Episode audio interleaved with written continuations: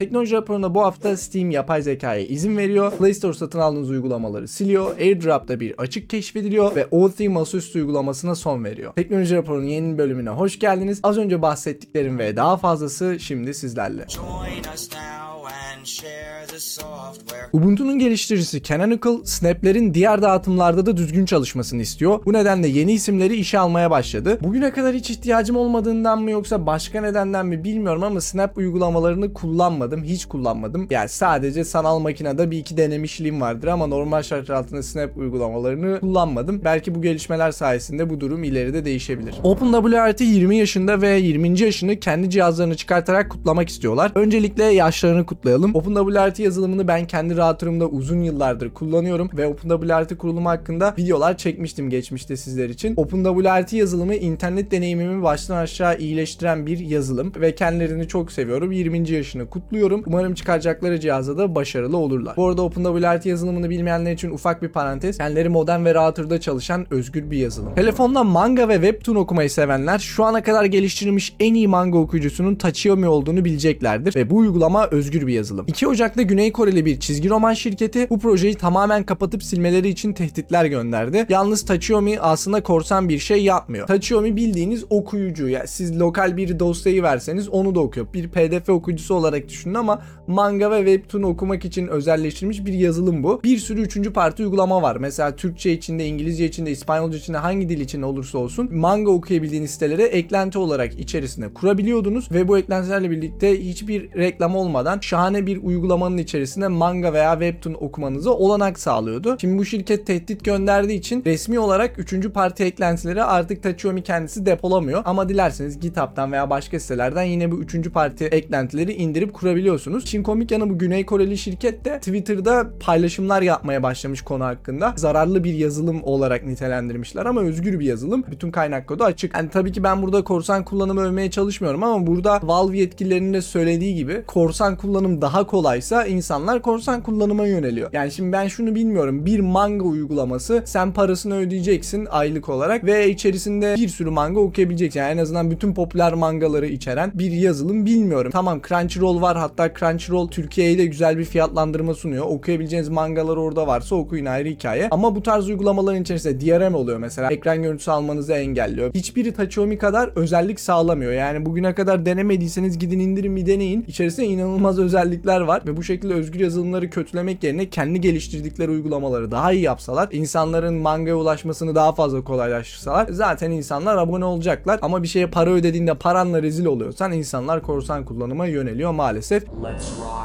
OpenAI bugüne kadar bir sürü gazeteci ve yazar tarafından dava edildi. En son çıktıkları davada telif hakkıyla korunan materyalleri kullanmadan günümüzün önde gelen yapay zeka modellerini eğitmek imkansız demişler. Yani bir açıdan telif hakkı içeren şeyleri kullandıklarını da itiraf ediyorlar bu bunu söylemekle birlikte. Şu anki seviyedeki bir yapay zeka istiyorsak telif hakkı içeriğiyle eğitilmesi lazım diyorlar. E tamam da sen bunu madem biliyordun, madem en başından bunu yaparken biliyordun neden bu telif hakkına sahip kişilere gidip danışmadın, sormadın? Sıkıntı burada. Yapalım, parasını kazanalım, sonra ilgileniriz. Sonra davada bakarız. Ve bence bu mantıkla gidecek olursak yani dava kararı OpenAI'ye bir sorun çıkmayacak, OpenAI istediği gibi kullanılabilir derlerse o zaman normal insanlar da yani senin benim gibi insanlar da telif hakkıyla korunan içerikleri ücretsiz okuyabilmeli. OpenAI bu verileri kullanıp daha sonrasında kendi servisini satabiliyorsa aynı mantıkla kullanıcılar da okuyabilmeli o zaman. Tabi dava sonucu henüz açıklanmadı. Ben de merak ediyorum ne olacak. İzin vereceklerini düşünmüyorum. Muhtemelen bu şirketlerle ve yazarlarla bir anlaşmaya varacaklar, bir uzlaşmaya varacaklarını düşünüyorum. Volkswagen arabalarına ChatGPT yerleştirecekmiş. Amaçları ise konuşmaları zenginleştirmek, soruları açıklığa kavuşturmak ve insanların arabayla etkileşim kurması olduğunu söylemişler. Arabamda özel mülkiyet çalışan bir yapay zeka olmasını istemem. Zaten geçen haftalarda konuşmuştuk. Mozilla'nın yayınladığı bir araştırmada araba şirketleri özellikle hani akıllı araba dediğimiz şirketler bir sürü verinizi alıyorlar, topluyorlar ve üçüncü partilerle paylaşıyorlar. Sizin arabada yaptığınız konuşmaları bile dinleme haklarına sahipler ve bunların arka planında tamamen özel mülkiyet yazılım çalışıyor biliyorsunuz. Benim hoşuma giden bir şey değil. Şimdilik ben teşekkür ediyorum ve istemiyorum. Steam artık yapay zeka ile oyun yayınlamanıza izin verecek ama iki kuralı var. İlki içerikleri yapay zeka ile önceden oluşturduysanız Valve'a ve oyunculara bunu belirtmeniz gerekecek. Oyun içerisinde canlı oluşturulan bir yapay zeka içeriğiniz varsa da oyun esnasında yasa dışı bir içerik üretmesini nasıl engellediğinizi Valve'a ek olarak açıklamanız gerekecek. Yani genel olarak yasa dışı bir şey yapmıyorsanız ve telif haklarını ihlal etmiyorsanız oyunlarınız içerisinde yapay zeka kullanabileceksiniz ve 2024 yılında bunun örneklerini görebiliriz. OpenAI GPT mağazasını yayınladı. Anladığım kadarıyla bu mağazadan hem ücretli hem ücretsiz GPT'ler kullanabiliyorsunuz ve aslında GPT mağazası dediğiniz şey arka planda komutlar. Yani insanlar belli başlı komutlar geliştirmiş. Komut dediğimiz şey ne bildiğiniz yazı yani. GPT'ye uyması gereken komutlar veriyorlar ve bu komutları size satıyorlar ya da ücretsiz bir şekilde de sunabiliyorlar. Ve buradaki işin sıkıntılı yanı insanlar kopyala yapıştır yapabiliyor. Yani aynı şeyi birden fazla kez görme ihtimaliniz de var. Bu arada bu özelliği kullanabilmek için ChatGPT Plus abonesi olmanız gerekiyor. Microsoft Windows'taki Notepad uygulamasına da yapay zeka özellikleri getirecek. Örneğin yazınızın tonunu değiştirebilecek, yazınızı daha kısa veya uzun yapmasını sağlayabileceksiniz. OpenAI kullanım politikasındaki askeri amaçlarla kullanma yasağını kaldırdı. Kendinize veya başkalarına zarar verme yasağı hala kalsa da askeri amaçlarla kullanma yasağının kaldırılması demek OpenAI'nin belli başlı devletlerle anlaşma yapabilmesi ve ürünlerini satabilmesi anlamına geliyor. Beni özellikle korkutan şeylerden birisi bu yüz tanıma muhabbeti. Biliyorsunuz yüz tanıma muhabbeti şu an işte İsrail bölgesinde falan da kullanılıyor. Geçmişte Am- Amerika Birleşik Devletleri'nde de kullanıldığını biliyoruz. Bazı eyaletlerin ünlü bir yüz tanıma yapay zeka firması vardı adını unuttum şimdi. Onunla anlaşma yapıp kullandıklarını biliyoruz. Ve buradaki örneklerde bakacak olursak hep bir yanılma payı var. Yanlış yere tutuklama oluyor ve yanlış yere insanlar mağdur oluyor. Bu maddenin kaldırılmasıyla birlikte bilmiyorum OpenAI kimlerle anlaşacak ne yapacak ama askeri amaçlarla veya yargılama sürecinde ben bu tarz yapay zekaların kullanılması için erken olduğunu düşünüyorum. En azından büyük oranda güvenilmesi için erken ve birçok masum insanın zarar görmesine yol açabilir.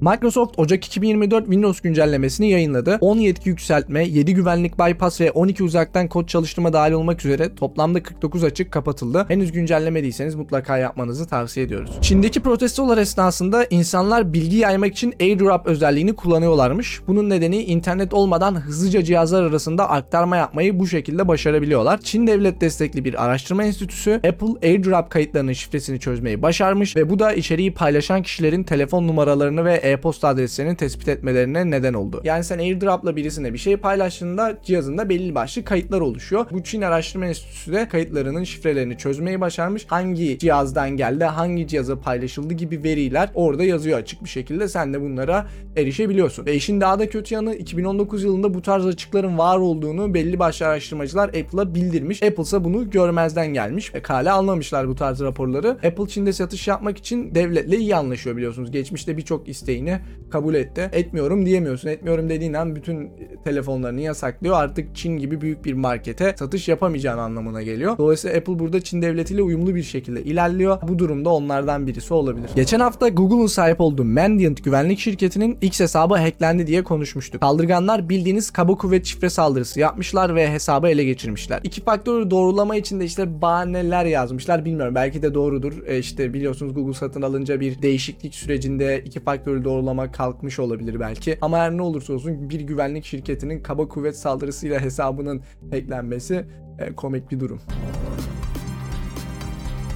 Proton'un yaptığı araştırmaya göre 2023'te büyük teknoloji şirketleri aldıkları cezayı toplamda birkaç saat içerisinde ödeyebiliyorlar. Örneğin Amazon toplamda 111 milyon dolar ceza almış ve bu ceza Amazon'un 1 saat 50 dakikalık geliri. Google'ın çatı şirketi olan Alphabet 941 milyon dolar ceza almış ve bu onlar için bir gün 3 saat 55 dakikalık bir gelir. Yani günün sonunda büyük teknoloji şirketleri sizin verilerinizi ihlal ederek daha fazla para kazanıyor. Sizin verilerinizi ihlal etse, devlet ceza yazsa da bu cezaları birkaç saat içerisinde ödeyebiliyorlar gelirleriyle karşılaştırdığımızda. Sizin verilerinizi ihlal etmek onlar için hala daha cazip bir durum. Bu noktada devletler bu verileri görüp cezayı keserken daha yüksek miktarlarda kesmeliler. Google'a 941 milyon dolar ceza çok yüksek gibi gözükse de dediğimiz gibi onlar için bir günlük bir gelir. Bir günlük gelirine tekabül ediyor. Türkiye Rekabet Kurumu Meta'ya günlük 4.8 milyon TL para cezası uygulamaya başladı. Nedeni ise WhatsApp kullanıcılarına yazılım güncellemesiyle getirilen veri paylaşım zorunluluğunu yolunu kaldırmamaları. Yani bu ne demek? WhatsApp kullanıcılarının verileri Meta'nın diğer ürünleriyle birlikte birleştirildiği için yani sizin verileriniz hem aynı anda Instagram ya da Facebook ya da diğer Meta ürünleriyle birleştirdiği için rekabeti önlüyor diyor. Rekabet kurumu bu şekilde bir açıklama yapıyor. Bu konu hakkında da Meta'ya belli bir süre tanımış bu arada rekabet kurumu. Bu süreye geçtiği için günlük 4.8 milyon TL para cezası uyguluyor. Hala uyguluyor. Yani bugün de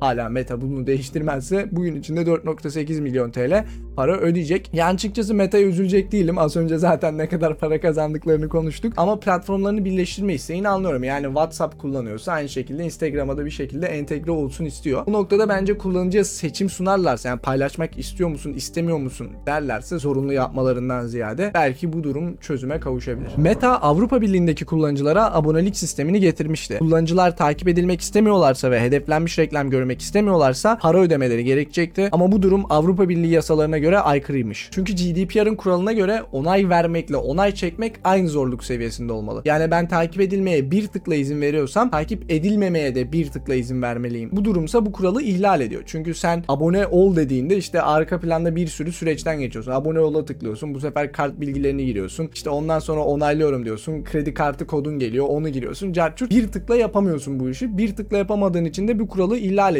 Dolayısıyla bu konuda Avusturya Veri Koruma Otoritesi'ne Meta şikayet edilmiş. Tabi bundan bir şey çıkar mı çıkmaz mı ilerleyen zamanlarda göreceğiz. Microsoft'un yeni yayınladığı Outlook uygulaması 772 üçüncü parti ile verilerinizi paylaşıyor ve uygulama içerisinde size reklam gösteriyor. Buna ek olarak Outlook uygulamasına şifrenizi girdiğinizde Microsoft sunucularında e-posta adresiniz ve şifreniz tutuluyor. Biliyorsunuz Outlook bir e-posta istemcisi ve ben diyelim normalde Gmail kullanıyorum. Gmail hesabıma Outlook'a girdiğimde kullanıcı adım ve şifrem buluta senkronize ediyormuş. Bu durumda da benim Gmail kullanıcı adı ve şifrem Microsoft'un elinde var. Ne yapabilir bu verilerle? Bildiğin e-postalarıma erişebilir ve okuyabilir. Aynı zamanda 772 tane üçüncü partiyle neden verilerimi paylaşıyorsun ve neden ben e-posta istemcisi içerisinde reklam görüyorum? Bunlar büyük soru işaretleri. Proton bu konu hakkında detaylı bir makale yayınlamış. Mutlaka açıklamalar kısmından gidip okumanızı tavsiye ederim. Bu e-posta istemcisinden de uzak durmanızı tavsiye ediyorum.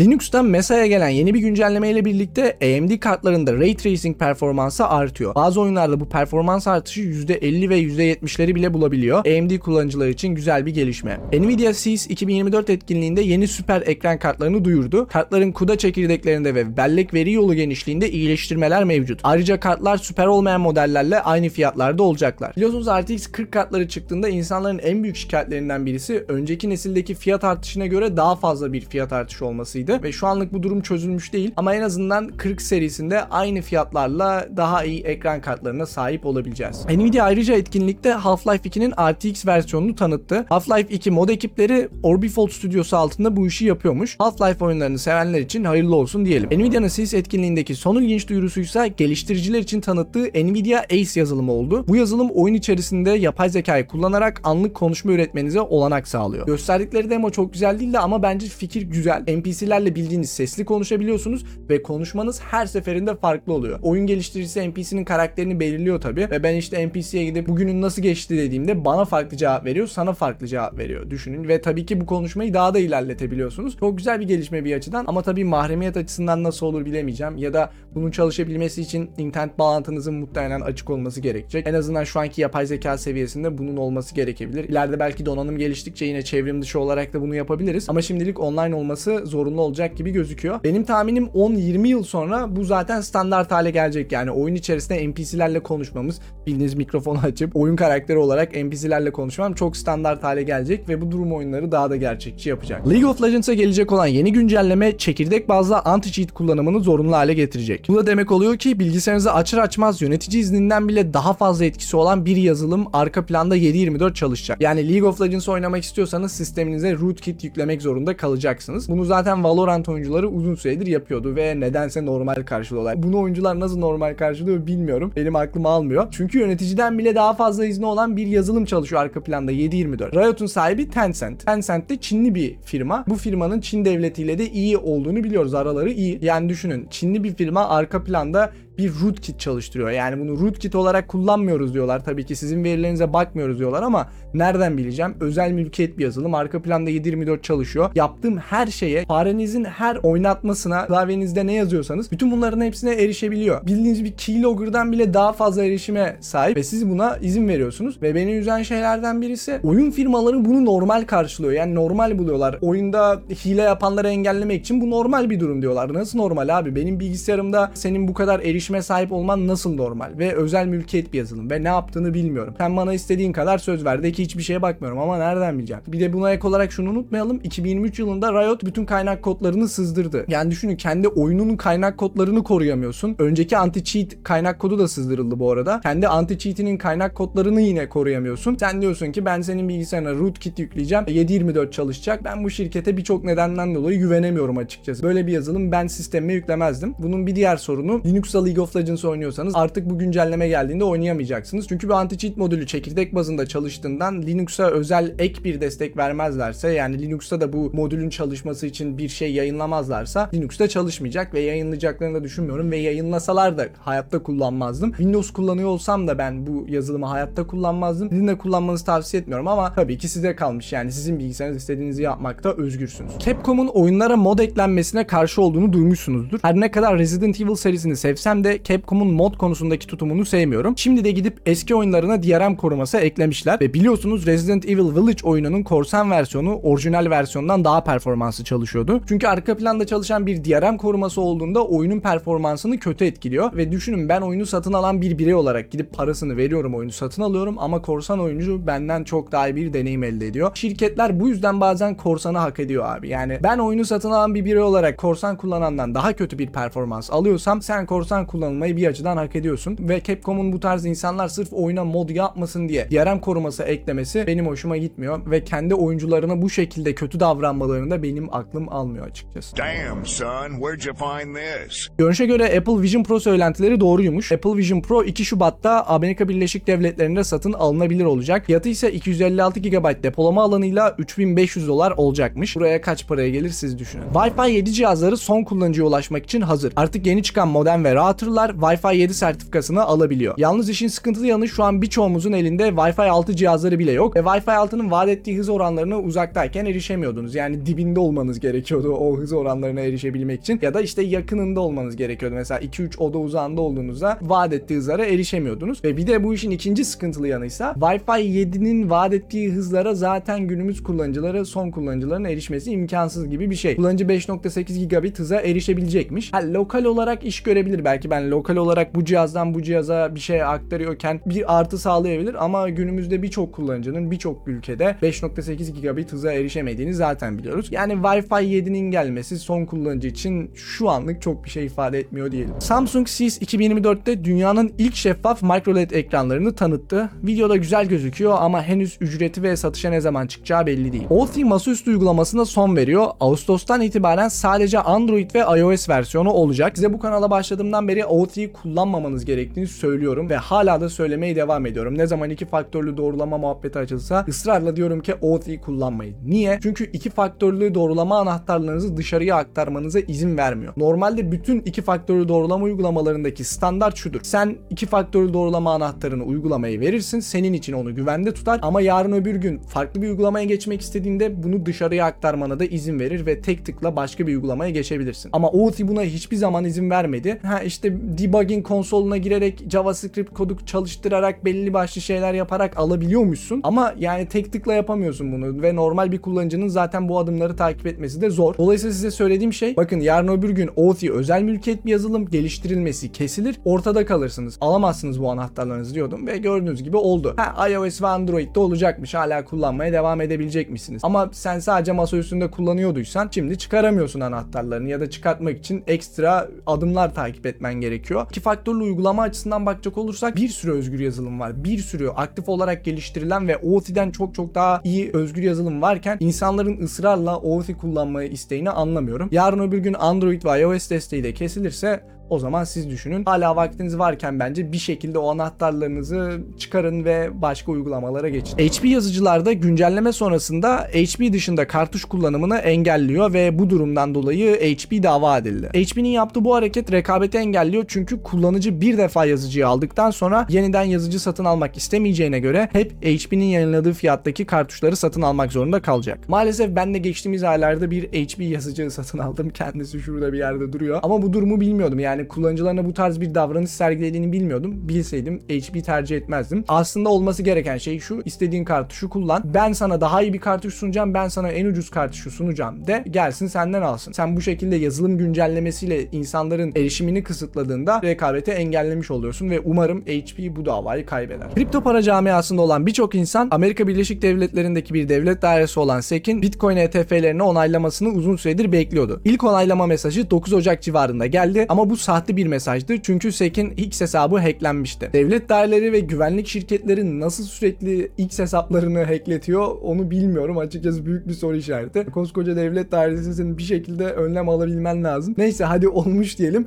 ve sahte bir mesaj yayınlandı ilk başta onaylandığına dair. Daha sonrasında bu yalanlandı hesabın erişimi geri ele geçirildiğinde. Bu olaydan 2 gün sonra 11 Ocak'ta ise resmen onaylandı. Yani SEC dedi ki tamam bu işe onay veriyoruz. Bu Bitcoin ETF'leri ne diye soracak olursanız normal borsada da Bitcoin satın almanıza olanak sağlıyor. Yani belli başlı ETF'ler senin yerine Bitcoin'leri satın alıyor. Sen borsada bu ETF'leri satın alarak Bitcoin satın alabiliyorsun. Bu da birçok yatırımcının önünü açıyor. Elon Musk X'i YouTube, TikTok gibi video platformu haline getirmek istiyor. Hatta bu uğurda bazı üreticilere para verip platforma çekmiş ama ben X'e girdiğimde arayüzde herhangi bir değişiklik görmedim. 2024'te X platformu çok farklı bir yöne doğru evrilecek gibi gözüküyor. Hem para aktarma muhabbeti gelecek hem de video platformu olmaya çalışacak gibi gözüküyor. Yapılan bir araştırmaya göre dizi film korsanlığı 2023 yılında %12 oranında arttı ve korsan sitelere toplam 141 milyar ziyaret yapıldı. Bence bu durum 2024'te de daha fazla artacak çünkü istediğiniz diziyi veya filmi izleyebilmek için 10 tane farklı yere abone olmanız gerekiyor. Kullanıcıların korsan da olsa bir siteye girip bütün dizilere ve filmlere ulaşma hoşuna gidiyor olsa gerek. Daha doğrusu hoşuna gitmekten ziyade sen şimdi Netflix'e üyesin, Disney üyesin, Blue TV üyesin, farklı farklı yerlere üyesin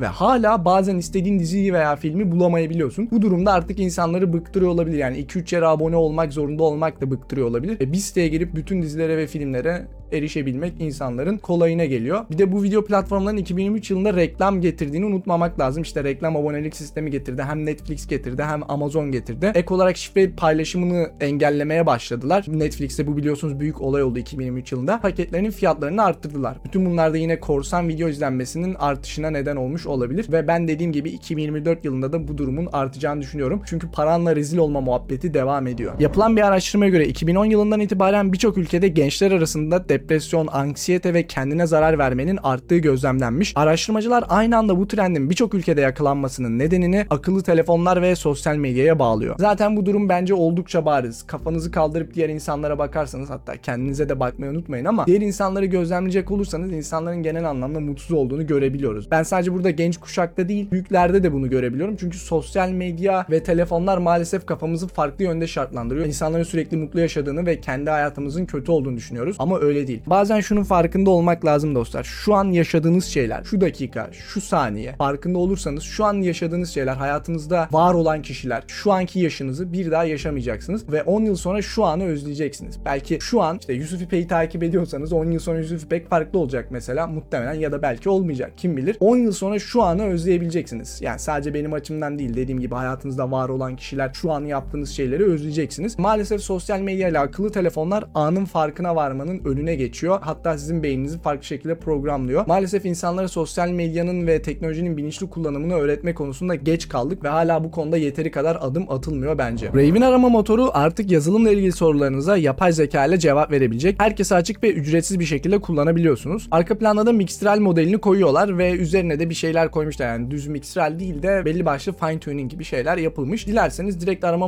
motoruna bir yazılım sorusu sorarak test edebilirsiniz. Netflix'in yurt dışında test ettiği reklamlı abonelik modeli 23 milyondan fazla aktif kullanıcıya ulaştı. Bu da başarılı bir sayı gibi gözüküyor. Yani ben analiz uzmanı değilim ama 23 milyon insanın reklamlı bir şekilde kullanması kötü bir değer değil. Reklam üzerinden de para kazanıyorlar. Hem sen Netflix'e bir para ödüyorsun bir de üstüne reklam izlediğin için para kazanıyor Netflix. İlerleyen zamanlarda diğer bölgeleri de açacaklar gibi gözüküyor bence. Google Play mağazası 300'den fazla oyunu sildi ve bu oyunların arasında kullanıcıların parayla satın aldığı oyunlar da var. Bu oyunlarını sildiğini ise asla kullanıcılara söylemiyor. Yani sen oyunu satın almış olabilirsin, oyun kaldırılmış olabilir ve bir daha o oyuna erişimin yok. Satın almış olmana rağmen ve işte bu durum yine bir DRM vakası. Sen DRM'li bir mağaza üzerinden bir şey satın aldığında yarın öbür gün kaldırabilir ve hiç haberin bile olmayabilir. Tekrar bu konu her geçtiğinde uyardığım gibi uyarıyorum. DRM üzerinden satın aldığınız hiçbir şey ne kadar para ödemiş olursanız olun size ait değil. X kullanıcıdan kullanıcıya para gönderme özelliğini 2024 yılında çıkacağını duyurdu. Tıpkı PayPal'da olduğu gibi para gönderip alabileceksiniz. Aslında X'in yaptığı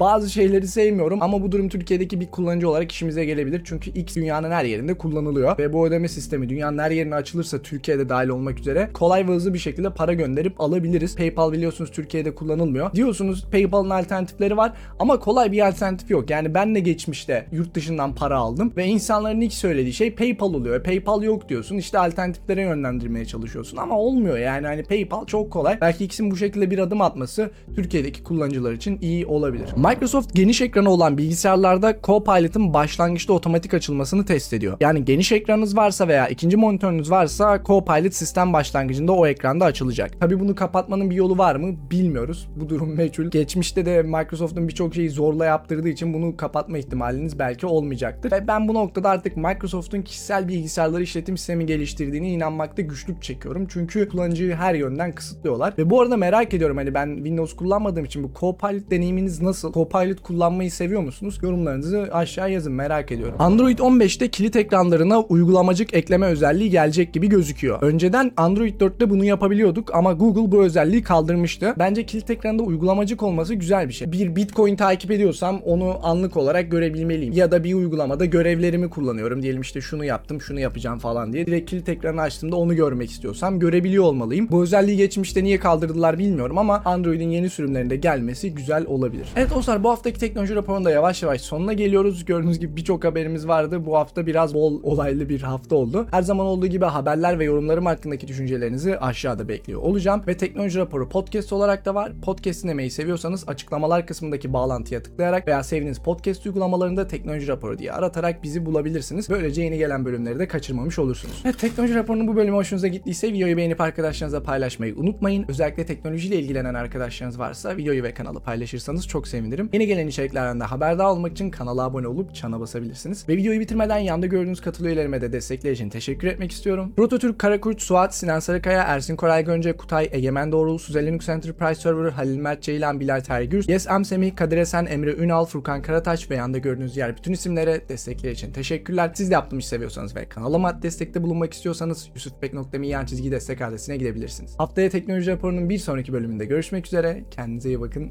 Hoşçakalın.